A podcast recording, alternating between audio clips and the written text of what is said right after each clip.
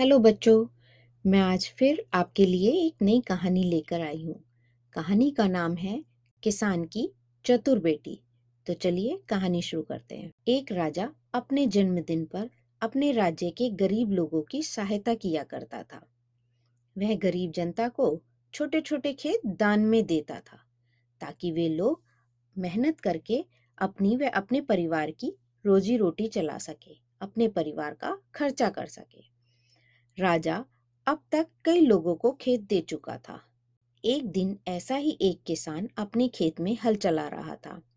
अचानक उसका हल मट्टी के अंदर किसी वस्तु से टकराया और मट्टी खोदने पर किसान को वहाँ एक सोने की ओखली और मुसल दिखाई पड़ा। यह देखकर वह बहुत आश्चर्यचकित रह गया और बहुत खुश हो गया। वह ओखली और मुसल को लेकर घर चला गया।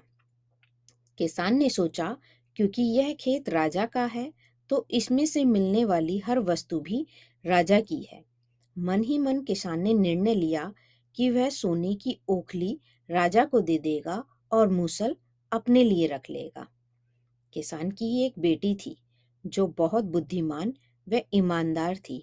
किसान ने अपने मन की बात अपनी बेटी को बताई।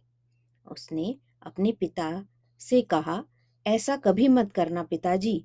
यदि तुम राजा को केवल ओखली दोगे तो वह मूसल के विषय में अवश्य पूछेंगे। इसलिए आप उन्हें ओखली व मूसल दोनों ही दे दीजिएगा। अगर आप उन्हें सिर्फ़ ओखली दोगे और मूसल नहीं दोगे तो वह समझ जाएँगे कि आप चोरी कर रहे हैं और इसका परिणाम अच्छा नहीं होगा। किसान ने अपनी पुत्री की बात को अनसुना कर दिया। वह केवल ओखली लेकर राज दरबार में गया। उसने राजा को ओखली दे दी। राजा ने तुरंत मुसल के विषय में किसान से पूछा। अब किसान के पास कुछ उत्तर ही नहीं था राजा को देने के लिए। वह बहाने बनाने लग गया। तो राजा को किसान पर शक हुआ और गुस्सा आया। अतः राजा ने किसान को कारावास में भेजने का आदेश दे दिया। जब सैनिक किसान को कारावास के लिए ले जा रहे थे तो किसान अंदर मन ही मन धीरे धीरे कुछ बोलने लगा कि, काश मैंने अपनी बेटी की बातें सुनी हुई होती तो यह दिन कभी ना आता और मुझे कारावास नहीं जाना पड़ता। तो जब किसान यह बात मन ही मन बोल रहा था तो एक सैनिक ने उसकी यह बात सुन ली और उसने राजा को जाकर इसके विषय में बताया। राजा ने तुरंत किसान की बेटी को बुलाकर उससे सारी कहानी पूछी। किसान की बेटी ने सारी बात राजा को बता दी। राजा किसान की बेटी की ईमानदारी से बहुत प्रभावित हुए।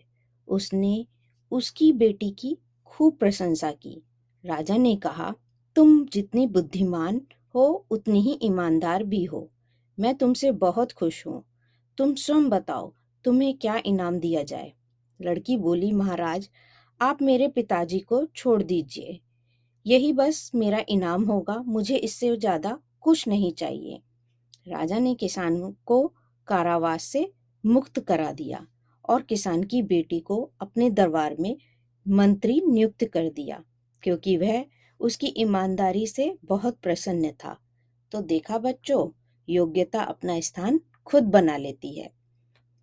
इस कहानी के कुछ मुश्किल शब्दों को इंग्लिश में समझते हैं। जैसे, किसान, फार्मर, जन्मदिन, बर्थडे, कारावास प्रिजन ओखली और मुसल, मॉर्टर एंड पेस्टल, योग्यता, एबिलिटी, खेत, फॉर्म, मंत्री, मिनिस्टर, मिट्टी सैंड संतोषजनक आंसर सेटिस्फैक्ट्री आंसर। चलिए बच्चों फिर मिलते हैं एक नई कहानी के साथ।